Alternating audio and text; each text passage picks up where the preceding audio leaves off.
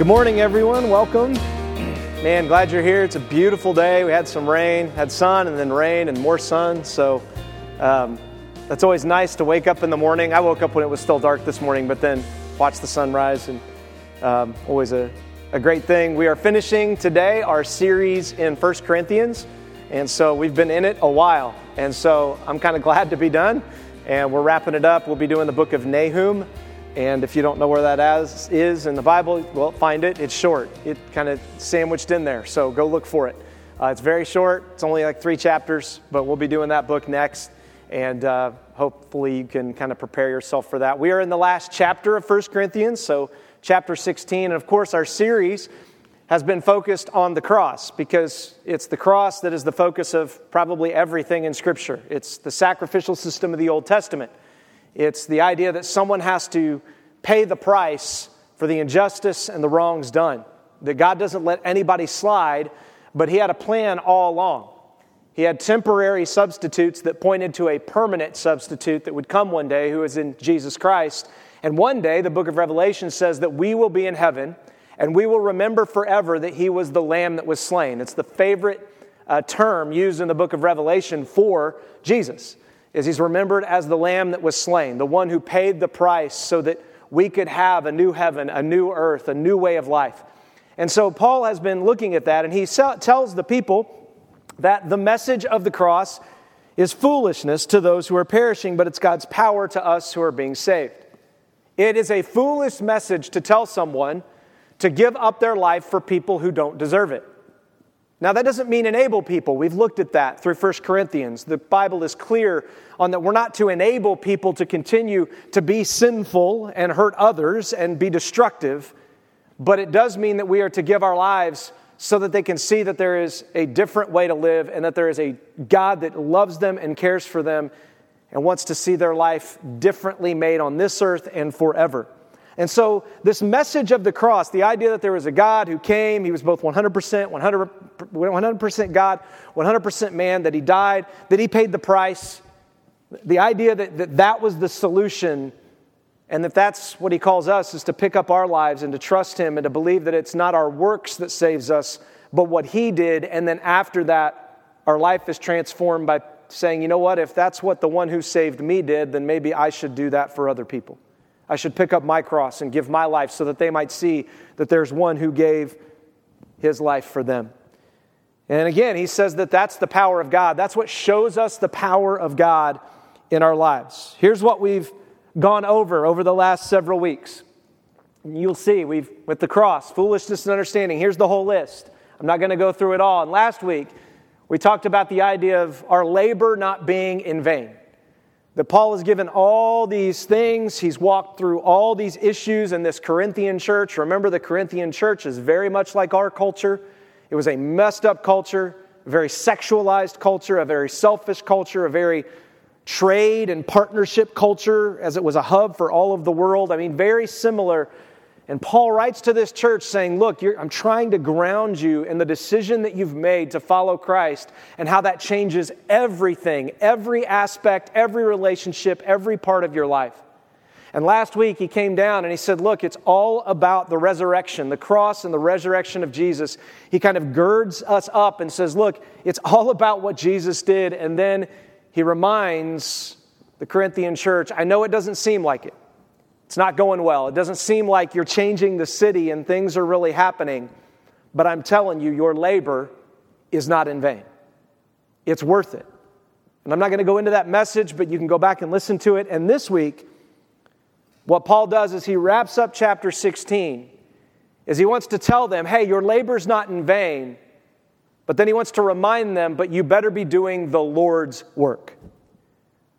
The Lord's work. Let me ask you, why do you work? Don't answer out loud, just think. Why do you work?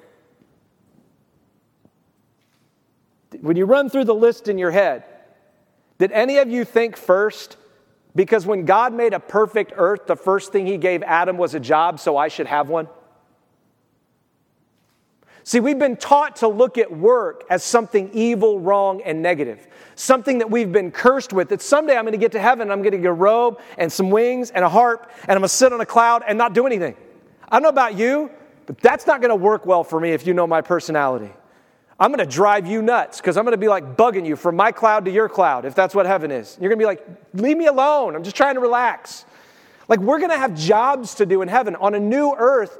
Listen, Adam and Eve had to cultivate and take care of the ground before the curse happened. Like, God wanted them to see, like, things planted and grow and fruit. Revelation says that we're going to eat from the tree of life, which means we're going to watch it bud and have fruit and eat from it. There's going to be rivers and animals and all kinds of stuff in heaven. You can read about it. Like, this is the beauty when you look at this passage and when you look at what Paul begins to say is he's like, look, I've laid all this out. Now, I want you to think about the Lord's work. Because here's what happens. There's a lot of people that think they're doing the Lord's work, and they're not. You want to know why I know that? Because Jesus said in Matthew 7:21, I don't have it on the screen, but he said, not everyone who says to me, Lord, Lord, will enter the kingdom of heaven, but only the one who does the will of my Father in heaven. On that day, when Jesus comes back, or when they pass away, many will say to me, Lord, Lord, didn't we prophesy in your name? In other words, speak the word in your name. Didn't we drive out demons in your name? And do many miracles in your name? Then I will announce to them, I never knew you. Depart from me, you lawbreakers. I didn't write those words. Those are the words of Jesus. He says there are going to be people who think they're doing the Lord's work, and when they stand before him someday, when they come down to the end, they're going to realize, oh no, I didn't. Because their heart behind their work wasn't the cross. Their heart behind their work was them standing before God one day and bragging. Because later he says there will be those who stand before him and say, when did we give a drink of water? When did we do these great things? We just were so grateful for what you did. We were just trying to be grateful and live our lives and surrender our lives to other people. You're going to get to heaven and look at Jesus and say, I'm worth nothing. Everything that I did, you did through me. I've got nothing to offer. I didn't cast out demons. You did. I didn't have water to give. You gave me the water to give. I didn't have the ability to prophesy. You gave me that ability. See, these people are going to stand before God and say, here's how I worked. And can I just tell you, that is a heart I fight all the time. It is a heart that you're going to fight in your Christian life all the time. That heart that wants to declare, I'm working so hard for God. Look at everything I'm doing. And you don't realize that it's God who's giving you breath every day and a heartbeat that you don't deserve. It's him who's done it all. And it's just that subtle flip of the switch, man, that can twist the Lord's work into a mess if you're not careful. And I've done it so many times in my life. And I'm just so thankful God is patient with me, that he has grace, that I don't have to earn his salvation when I mess up. I can just come before him and say, God, I did it again. I'm prophesying in my name again, saying it's your name. I'm doing this in my strength. I surrender again. And God's like, I love you. You're forgiven. You're my child. That's the beauty of the gospel and grace. And now as Paul gets to chapter 16, he gets very practical on how you can know and see what it looks like to do the Lord's work. And let me just tell you, we don't like practical. More people have left our church over practical than any other big thing we've done. Just having practical Lord's work, like responsible living conversations, and people leave. They don't want to deal with it. They don't want to be told how to do their time, their money, their relationships, their food. By the way, those are the four things the scriptures talk the most about. Money, time, relationships, and food. The Bible talks so much about food, it's crazy if you've ever read it. It's nuts how much it talks about food. Because those are the things we need to make it in the world, and those things are not infinite resources without God. They're all finite resources, and we know that. People die, relationships end, money runs out, there isn't enough time. Do I have enough money for food? Are we going to have a shortage? I mean, those are all questions we're actually experiencing, many of us for the first time in 4 or 5 generations. You can't get baby formula right now for some people. And so the question becomes then, what is the Lord's work? What am I supposed to be doing? And can I tell you, it's really simple. But just like you, I don't like simple. I like things complicated so I have excuses. Because if things are really complicated, I can make all kinds of excuses of why I couldn't get this, that, or that, or anything done. But if it's real simple, I just have to admit, yep, I blew it. Or I can admit, yep, God did it. It's just very simple. And so let's dive in.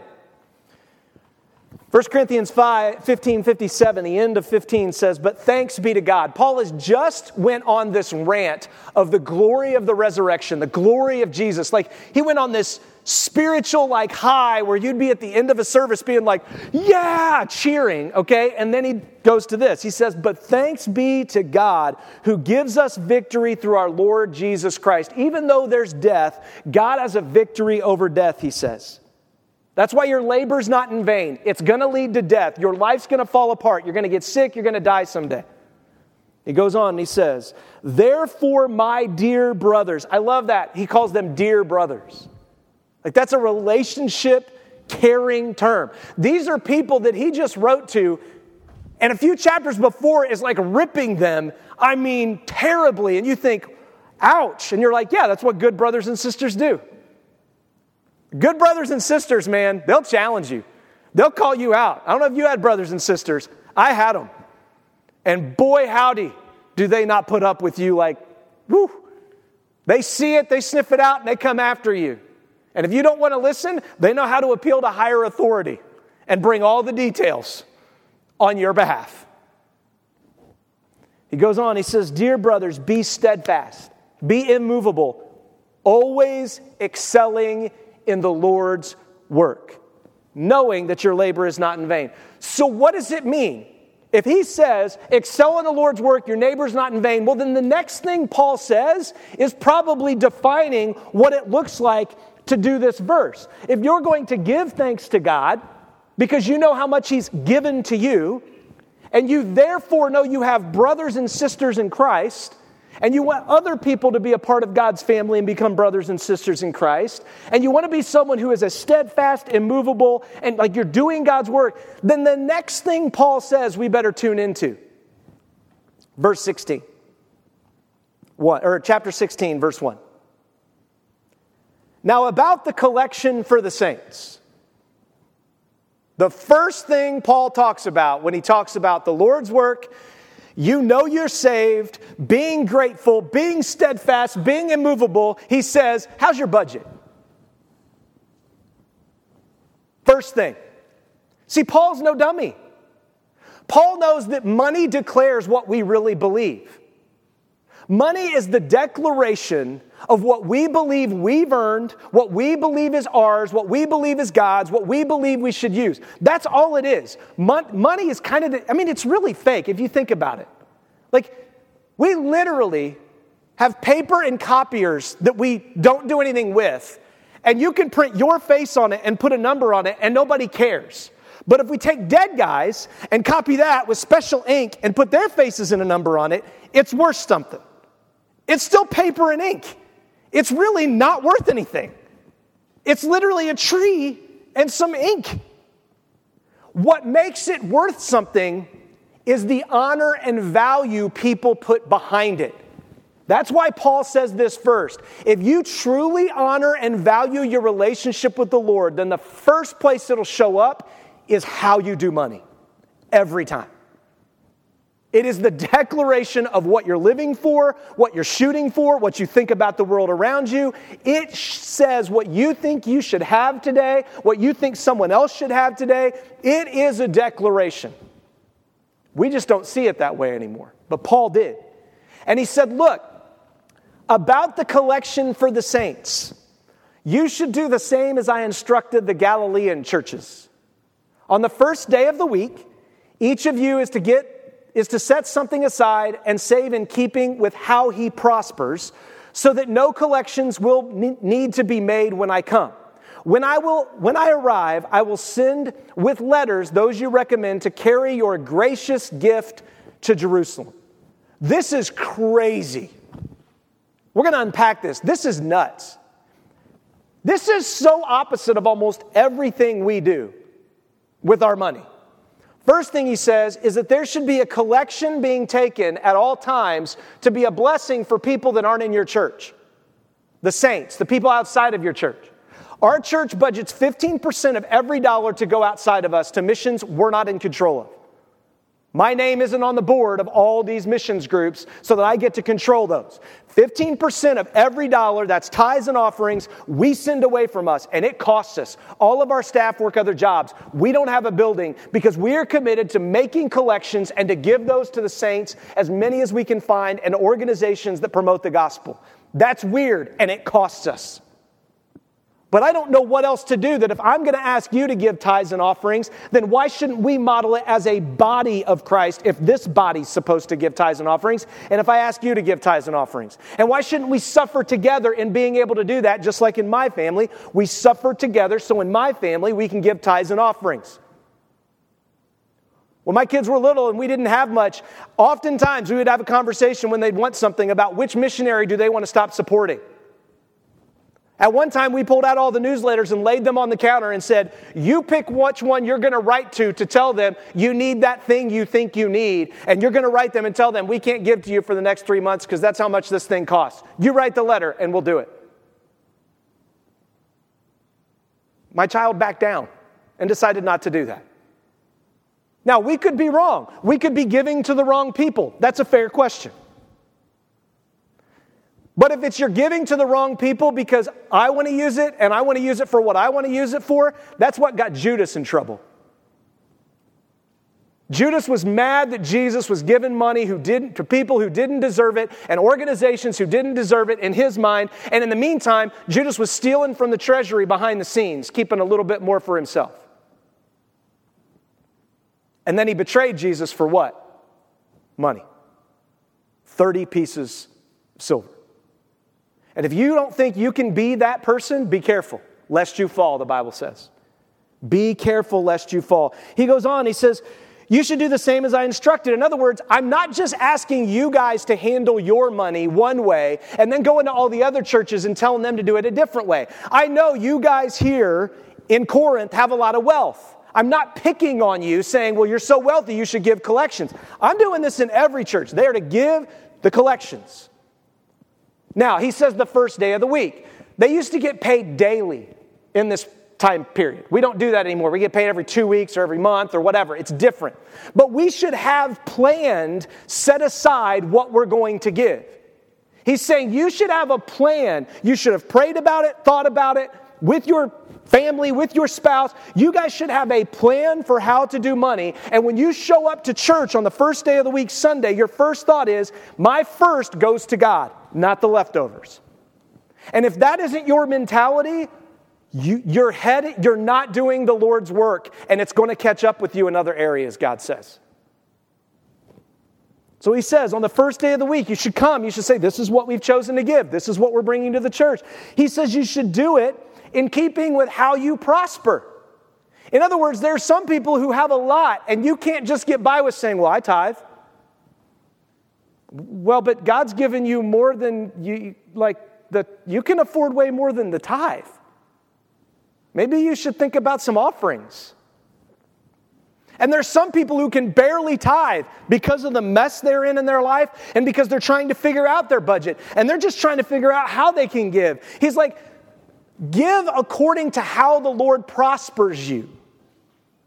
But here's the problem we have in our culture, especially like the Corinthian culture. We don't think God has prospered us. Do you realize you live in the most prosperous nation, in the most prosperous period in the history of the world? You are going to have more wealth go through your fingers in your lifetime than the majority of the population that's ever existed on the face of the planet. People say, oh, if I were just a millionaire. If you live in America, you're going to be a millionaire. Do the math. $50,000 a year job. That's not a really high-paying job. $50,000 a year or $50,000 to a household. If you work 20 years, how much is that? $1 million. You work 40 years, that's $2 million. You're already a millionaire. What are you going to do with it? You got $2 million that if God gives you breath and life and you keep breathing and are able to work, he is going to put into your hands. You better have a plan for that, because if you don't, your enemy Satan has a great plan to make sure that money isn't used for God's kingdom work. And that's exactly what Paul's talking about. He says, so that no collections will be made when I come. Underline that in your Bible. Star it, highlight it. There's another verse that says you should not give under compulsion. We do nothing but the opposite of that in our culture. Almost all giving done in our culture is based on emotion. You want to know why I know that? Because normally people stop giving to the church before they have a conversation with a pastor of why they're struggling to give to the church. They don't feel it anymore. The church isn't feeding me anymore. I'm not seeing how this is working for me anymore. So they stop giving. Kind of like a take that. They don't come and have a conversation. They don't say, hey, I'm struggling here with what we spent and what we're doing and I don't understand. Help me understand. No. And then give faithfully through that time. No. We use our money as a tool to get people or to manipulate them to us. And Paul says, that ain't going to happen on my watch. When I show up, I'm not taking an offering. There's no love offering for Paul when he comes to the churches. He's like, you should have already been collecting it and saving it up so that when I get there, it's all done. There's no compulsion. Because what Paul knew, he knew that if that wasn't the case, then when he showed up, everybody'd get real generous when the offering plate came by. Everybody pulling out their wallet and being like, "There's Paul's looking." You wave your $100 and put it in there. Got you, Paul. Paul's like, we're not doing that. There's no giving under compulsion. It's why we don't pass a plate in our church. There's an offering box. You are to give your offering. That's between you and the Lord, and if we see that you're not giving, we might have a conversation with you at some point, especially if you're a member, and ask, why are you not giving? What's going on? Do you need help? Do we need to give to you? It's a part of discipleship that Paul mentions first thing, and it's like the last thing we talk about. It was one of my frustrations in campus ministry. You'd have students that are taking out loan after loan after loan after loan and never being challenged to think about how to take less loans, how to honor the Lord with their finances, work 2 jobs, balance all the things, because that'll prepare you to be a great husband or wife or mom someday when you have to learn how to balance all this stuff. Like Paul says blatantly, when I come, it's up. Don't think you're going to come up to me and be like, hey, I haven't been giving, but here's my $1,000 check. Paul's like, I don't want it. You should have been giving the whole time.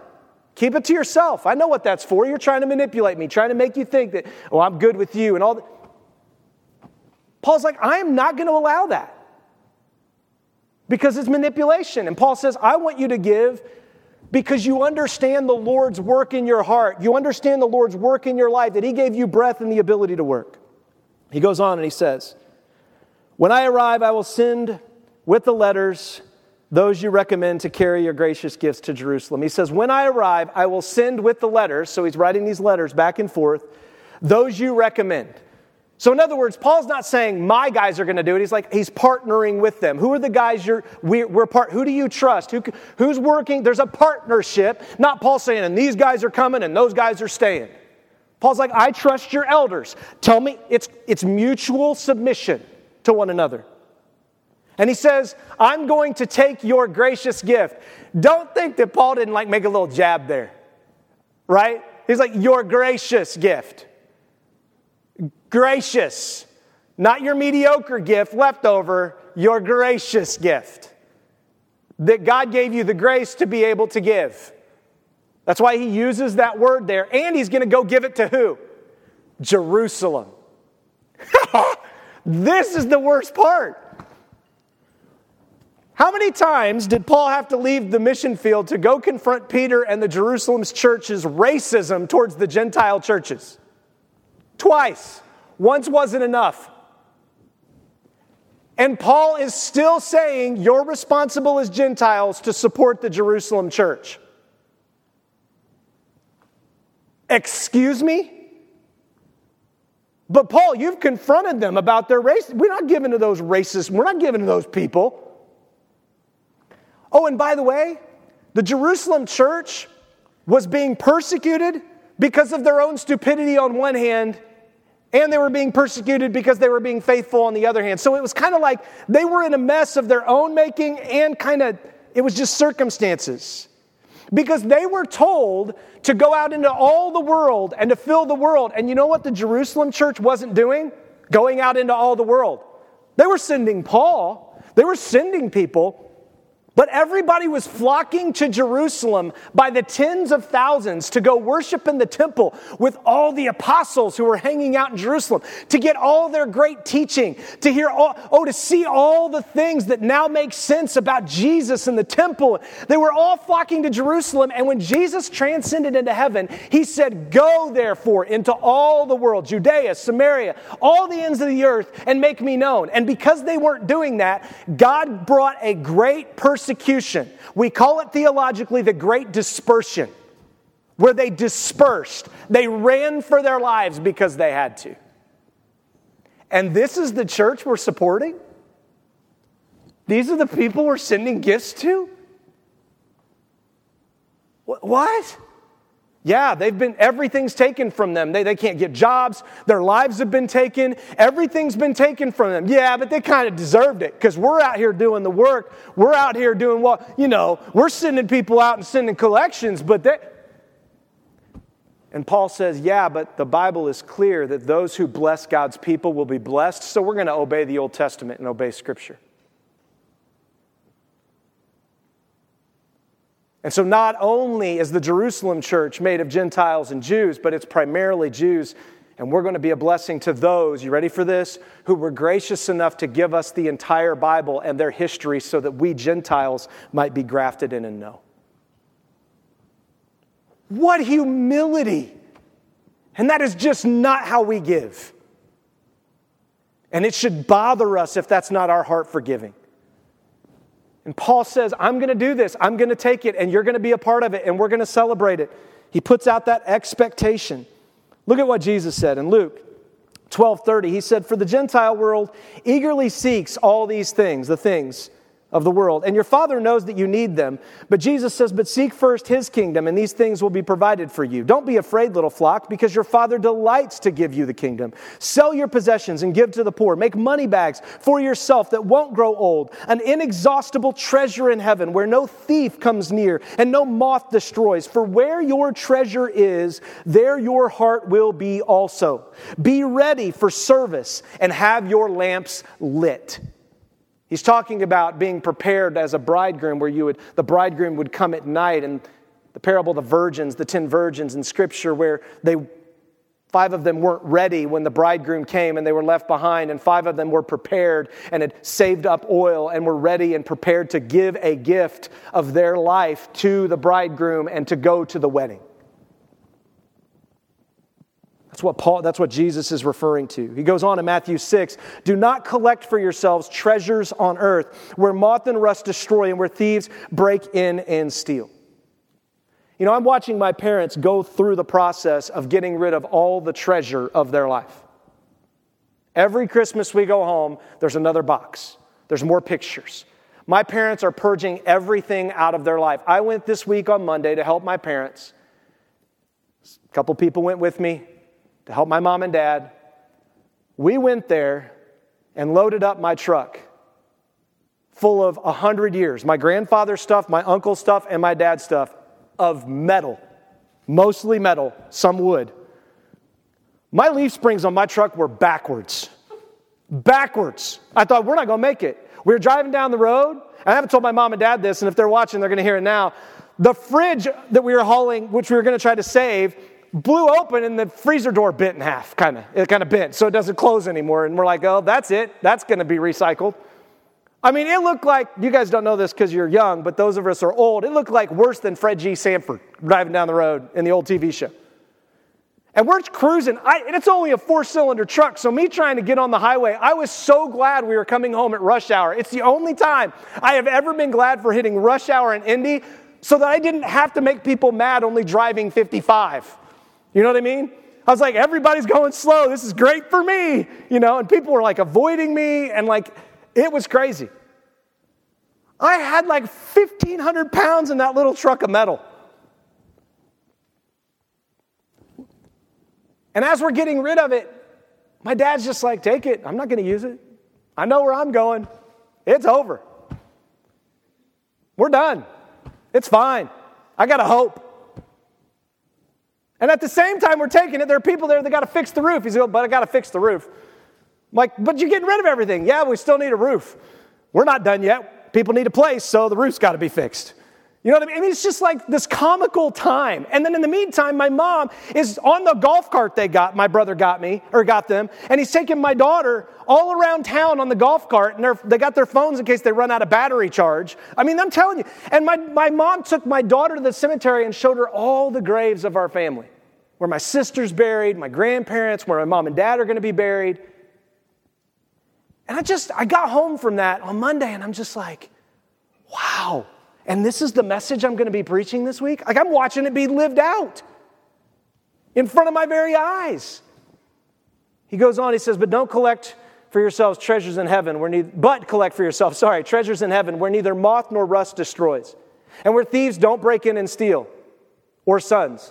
Me. Anyway, no, I didn't steal. For where your treasure is, there your heart will be also. The eye is the lamp of the body. If your eye is good, your whole body will be full of light. But if your eye is bad, your whole body will be full of darkness. So if the light within you is darkness, how deep is that darkness? If you're not seeing God, if you're not seeing the right things, if you're not seeing the way to use your time, talent, and treasure and testimonies for God, what's going on deep inside of you? There's something dark you need to deal with. It doesn't mean you're not saved necessarily, but there may be something God's trying to show you He wants to heal. He goes on, he says, no one can be the slave of two masters, since he will hate one and love the other, or be devoted to one and despise the other. You cannot be slaves to God and money. The Bible does not say money is the root of all evil. It says the love of money is the root of all evil. It's that love that, oh, I got. Oh, I'm so happy now. I'm safe. I'm secure. When you start going down that road, be careful, because you're right on the edge of putting your trust in something other than God Himself. He goes on, says this. So Paul first talks about money, then he talks about time, and I love this. It's one of my favorite passages as it relates to how we manage our time. Paul says, if it's suitable for me to go as well, they can travel with me. I will come to you after I pass through Macedonia, for I will be traveling through Macedonia. And perhaps I will remain with you or even spend the winter, so that you may send me on my way wherever I go. I don't want to see you just in passing, for I hope to spend, bless you, some time with you, if the Lord allows. But I will stay in Ephesus until Pentecost, because a wide door of effective ministry is open for me, yet many oppose me. How many unconfident words can Paul use in one sentence? If, maybe, I don't know, if the Lord wills. Like, we want to run around with this incredible confidence. God told me. God gave me a word. And Paul's like, I'm just kind of following Jesus. I don't know what's going to happen. He actually plans less than a year out from when he wrote this letter to Pentecost, was probably when he thought he was going to get there. He's like, I don't even have a year planned out. I don't know what the Lord's going to do. I'm just serving Him. I know I'm going to do everything I can to get to you. That's one of my priorities. You're on my priority list, but I don't know when that's going to happen. Hopefully it'll be after Pentecost. Hopefully it'll be after that moment when we talk about the Word of God and the Spirit. Oh, by the way, the reason Pentecost was so important was because it was on the harvest seasons, and that's when they finally knew all the ice and rivers and the ocean and everything would be clear for shipping again. That's kind of when shipping started again. So Paul's like, I really can't travel to you until the shipping gets going again, because I got to go by boat. So I'm going to guess kind of maybe Pentecost or Shabbat. I'm going to guess Shabbat when I'm going to get to you. We're still counting that down. That's the 50 days between Passover, Easter, to the point when God gave His Torah to His people on Mount Sinai. It's the time when His word came and was spoken in other tongues and people understood the word of God. That's what that symbolizes. So Paul's like, yeah, probably around then, but I don't know. Guys, be careful that you're not so planned out and confident in your plans that God can't interrupt you and mess up your life and your world for His glory and your benefit that you don't see. Everybody asks us in this church all the time, what's your 5-year plan? What's your 10-year plan? I'm like, I'm lucky to have a 1-year plan. There are so many moving parts and things happening. Oh, and by the way, what happened to everybody's 5- and 10-year plan the last 2 years? God just kind of went, boop. How'd that go? I'm not saying we shouldn't plan or think, but we should hold them loosely like Paul does. And when we talk to people, it's not, this is what we're going to do, and we're going to drive ahead, and no matter what. And it's like, well, this is what I know. I know I'm supposed to go to Macedonia because no one's been there, and I got to do that, and I know I got to do... But for the most part, it's a lot of perhaps and if, and we should say a lot to people if the Lord wills. That used to be the common way that pastors and leaders spoke to one another. They would say, if the Lord wills... We've lost that in our culture. We want to make these bold declarations and these statements that get people to like us and love it versus just saying, I don't know, let's follow Jesus. Let's do simple Lord's work, like manage our time, manage our money, manage our relationships in a way that's biblical so the world can see what a faithful person looks like. Oh, and by the way, it may not be you that makes the difference. It may be the people you raise up after you. I sent a text to my kids this week, and I said, hey, read something really encouraging. I may not have anything happen in my life, But it may just all be for you guys to do something really important, and I put, the pressure's on. Good luck. That's what I sent to them. They all laughed and sent stuff back. But it's like, that's what Paul says. And then he says, I'm going to stay in Ephesus. I know you want me to visit you. I know you want me to be with me. But I'm telling you right now, I'm staying in Ephesus. You want to know why? Because there is a great wide open door open for me for service. Let me tell you what was happening in Ephesus. In Ephesus, Paul preached in the synagogue, and they threw him out. They beat him up, they threw him out. Now, everybody would have thought, oh, shake the dust off your feet, right? Like, don't stay there. No, Paul stays because there were people who wanted to hear the truth. And so now Paul is preaching the truth. Paul has to actually rent a community building. Has to rent a community building, and he is most likely, scholars believe, every day preaching and teaching for 5 hours on end every day because people are so hungry to hear God's word and to understand who Jesus is and to figure out how to live their lives. 5 hours! And he's having to use money to rent a hall to bring people in. And the people in Ephesus are getting so upset because this hall that he rents is in downtown Ephesus. The silversmiths who make all the idols of silver for the temple of Diana and all the stuff around them for all the idols, they are losing so much money. They go to the Romans and say, you've got to stop Paul. He's wrecking the entire economy of Ephesus because he rents a community center and talks for 5 hours about God's word. And the Romans are like, what? No. And of course, then Paul says, oh, by the way, I'm a Roman citizen. And then the Romans are like, oh, we're out.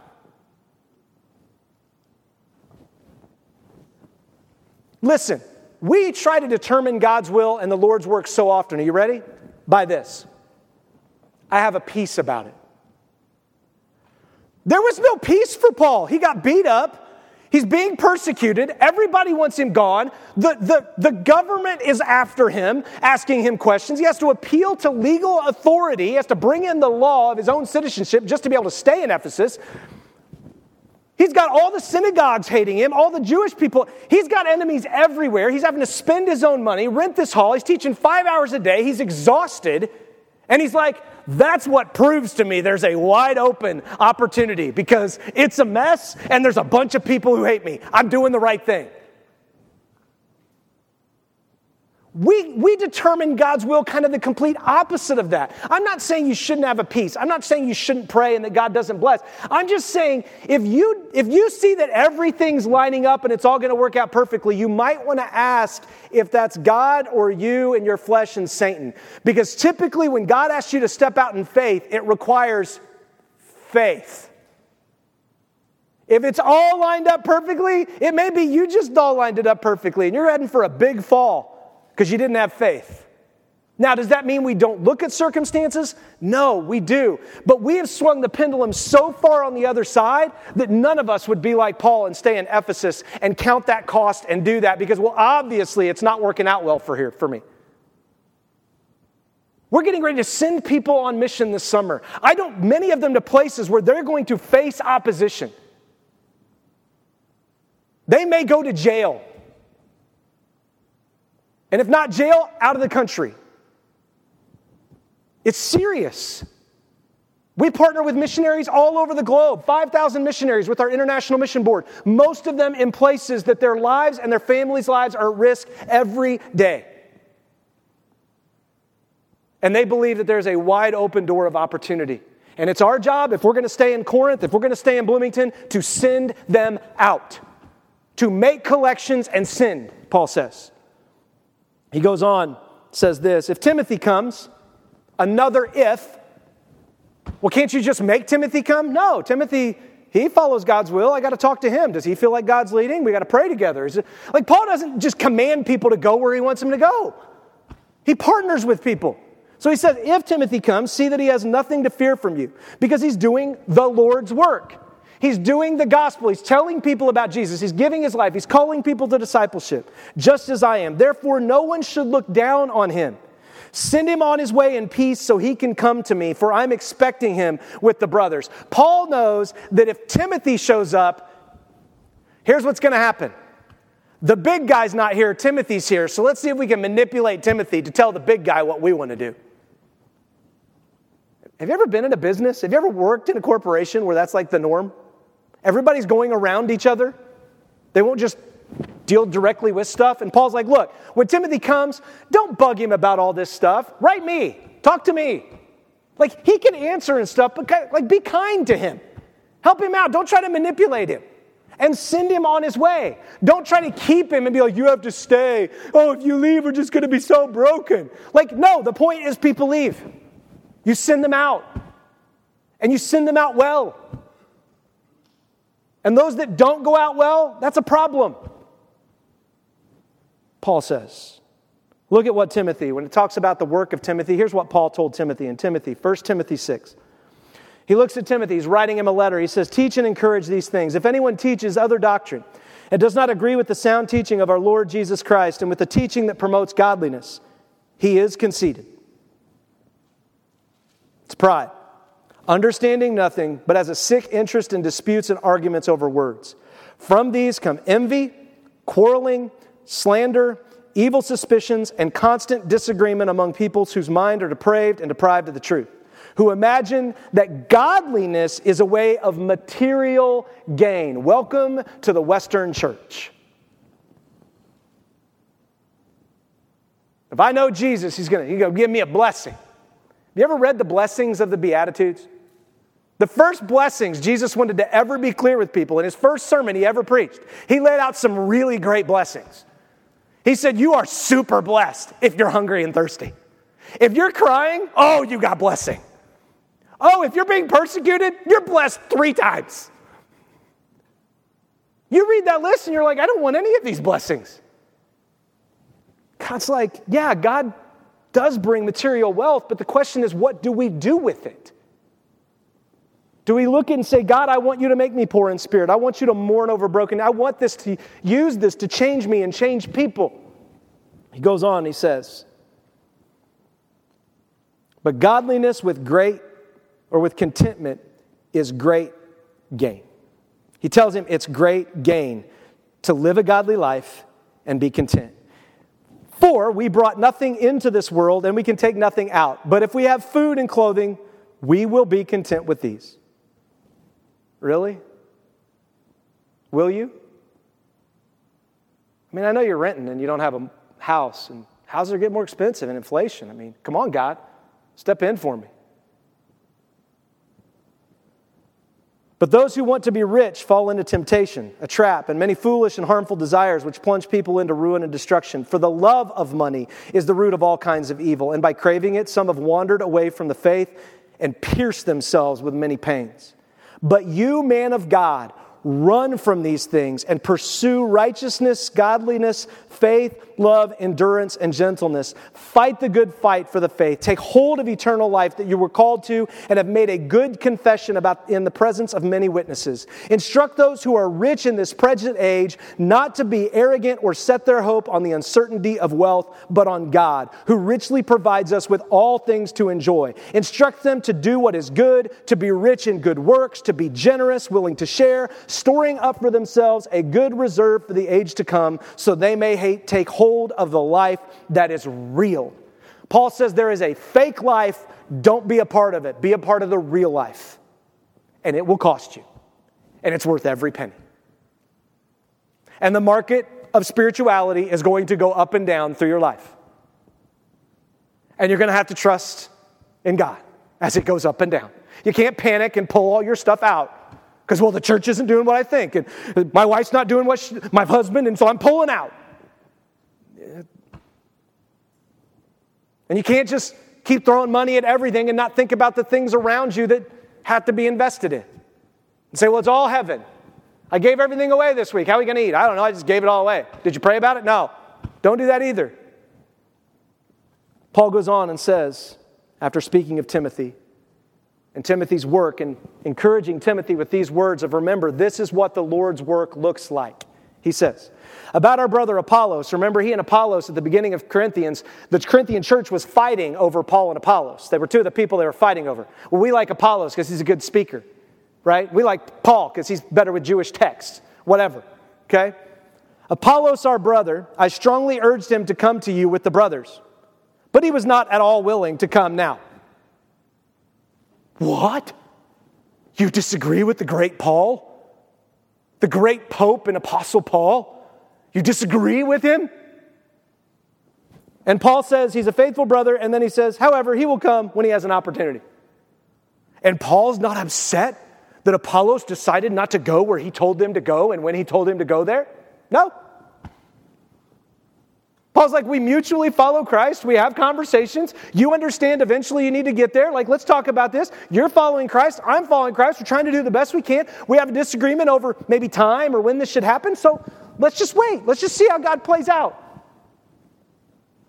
And we're in such a hurry to get everything done. And Paul's like, yeah, Apollos and I are getting really along right now. And then this is after Paul just has been writing about not being divisive, and they've been trying to divide Paul and Apollos, and Paul is still truthful enough to say, yeah, we don't get along sometimes. It's okay. Well, that's what we were talking about before, Paul, that you and Apollo. No, it's fine. He's going that way. We're going this way. The Lord's work be done. I don't have to be right all the time. Apollos isn't doing anything unbiblical. He's just waiting more than I would like for him to wait, and that's okay. We tell people in our church all the time, we will suffer with you as long as you want to keep suffering. But the second you decide that you don't need to suffer and that your sin isn't sin anymore and you're going to declare it as righteous, I don't have anything else to do but to challenge that. And Paul's like, look, I'm not going to lord over you. Today, we have so many people in leadership that think they're doing the Lord's work and they're just making demands on everybody. You do, you do, you do. And if you don't, you're fired and we'll bring in another guy. There's not a heart of family and discipleship and brother and sister. It's like just demands. And then there's all these programs and things we got to keep running. I'm not against programs. I'm not against those things. But those things then drive the mentality of you do this and you do that and all that that's there versus just having servants' hearts towards one another. Thankful hearts. It doesn't mean we don't tell each other what to do from time to time. We need that. I need to be told what to do from time to time. I need to be challenged in my selfishness. But it's like Paul didn't compete. He goes on, he says, be alert. Stand firm in the faith. Act like a man. Be strong. Your every action must be done with love. He says the key to doing the Lord's work is you better check your heart. Are you doing it because you love God and love people, or are you doing it because you're trying to get something from God and people? And if you've made that subtle switch, you are on dangerous ground, and that's why I'm not taking a collection when I come. Don't flip that switch. It's evil. Don't do it. Does that mean we don't tell people what God says He demands of their life? Not at all. We have to be careful. It's not us, but it's God's will be done, if the Lord wills. And He says, your every action must be done in love. By the way, if you do an action and it's not in love, you know what's great? We have love, the love of Jesus, to forgive us and to get us back on the track with love. And love is not always like love. Sometimes love is like love. Love. I love you. Stop it. I love you. Stop it. Right? And again, our culture has swung the pendulum of love to this feeling, this emotion, this And so if you're doing the Lord's work, it's going to feel wonderful and great, and it's just going to, everything's going to work together, and at times you'll feel the pressure, but then God will just bring a miracle. Do you realize there were people like Jeremiah he was called the weeping prophet because his whole life no one listened to him. He had one convert, and he wept all the time over the people that wouldn't listen. And then they drug him off and killed him in Egypt when he told them, don't go to Egypt. And they're like, oh, don't go to Egypt. We'll take you with us. That'll show you. That was his whole ministry. All the prophets were kind of treated that way. Paul goes on and he says, brothers, you know the household of Stephanas. They are the first fruits of Achaicus, the first believers that came to faith and have devoted themselves to serving the saints. I urge you also to submit to such people and to everyone who works and labors with them. This household is just serving the church. They do simple church stuff. They just invite people in. They disciple. They give. Like those are the people you want to emulate. Not me, not Apollos, not Timothy. Look at those just faithful, simple people. This morning, when we got here, no one ever knows the disaster we walk into on time on the Sunday. When we walked in this Sunday, the building was flooded, so we had to mop everything up. This building's old, and it floods when we get a lot of rain. So it was flooded when I got here at 7:30. They didn't tell us, but they were ripping the carpets out upstairs in our children's area and the office. And so they put all the tables in the kitchen, and we couldn't get any of our equipment out of the kitchen without going in and then moving all of the tables. And then we had to go upstairs and take the staples out of the floor so that our kids wouldn't fall on their knees and get staples in their floor where they walk through. And then we had to build a wall for the kids and wall off one section so the kids could. Then we still had to do all the regular stuff, sweep and clean and set everything up. And you know what was the most encouraging thing for me? I sent out 2 texts. And with 2 texts, we had people here, boom, within 20 minutes. And it was done. Was I stressing? Yeah. Was I frustrated? Yeah. But by the time we got done and I spent some time with the Lord and thought about those that came and served, man, was I just oh, look at all these Stephanases we have. Praise God. He goes on and he says, I am pleased to have Stephanas, Fortunatus, and Achaicus present because these men have made up for your absence. These were the men that the Corinthians sent to Paul. And he's missing this Corinthian church. He wishes he was with them, and he's not. And he said, but these 3 guys, man, thanks for sending them. They have just such an encouragement to me. And remember, they brought him a letter of problems. They brought Paul a letter with all these questions and problems the church was having. And he's like, but man, their faith and who they are, their willingness to risk their life to come to me and to bring this so that I could teach you. Wow, you should celebrate guys like that in your congregation. Goes on and he says, for they have refreshed my spirit and yours, therefore recognize such people. Today we're going to recognize some faithful people we get to send out. And they're not just faithful because they're going on mission. They're faithful because if you know anything about the backstory of their life, they've given their life to be faithful. He goes on and he says this, the churches of Asia greet you. Aquila and Priscilla greet you warmly in the Lord, along with the church that meets in their home. All the brothers greet you. Greet one another with a holy kiss. A lot of cultures still do this today. At least we hug, right? If you come in for a kiss on me, I might push back because I don't know what's really going on in our culture. You know what I'm saying? Now, if you're in France, it's pretty normal. But if you come in for a kiss and be like, whoa, hold on. What's going on here? A hug, I'm there. I'm with you. But he says, this greeting is in my own hand, Paul. If anyone does not love the Lord, a curse be on him. Anathema, he says. You've got to do this for the love of God. It can't be because of all the peripheral stuff. It can't be because of all the other things. You've got to love the Lord if you're going to do the Lord's work. And then he says, Maranatha, that is, Lord, come. If you love the Lord, then you're looking for his coming. You know he's coming again, and you know you can labor. You know his work is worth it, and you're just waiting for the coming. And then he reminds them, the grace of the Lord Jesus Christ be with you. You're going to need his grace. And may my love be with all of you in Christ Jesus. Paul says, I want my love to be with you. So let's pray. Father, thank you for this morning. Jesus, thank you that you give us the opportunity to come before you and to surrender our lives. And Lord, the first step of that is just to embrace your grace. There's nothing we do to earn salvation. There's nothing that we can do to make you love us. Enough money, enough time we can give. You just want our lives. You want us to surrender to you and say, so Lord, we surrender. And Lord, for those who aren't ready to surrender, either online or in this room, I pray they would really consider the words of Paul. They'd really consider what life's really about and what kind of work they're going to be doing in their life. And it may seem meaningless and not important, but I pray that they would see that your work really is kind of just simple. It's just ordering our lives to be obedient, and then you open up the opportunities as we walk with you. And you confirm that in your body. And so we praise you and we thank you this morning. And Lord, if there's anyone here who's not prayed to receive you, I pray today would be the day they surrender.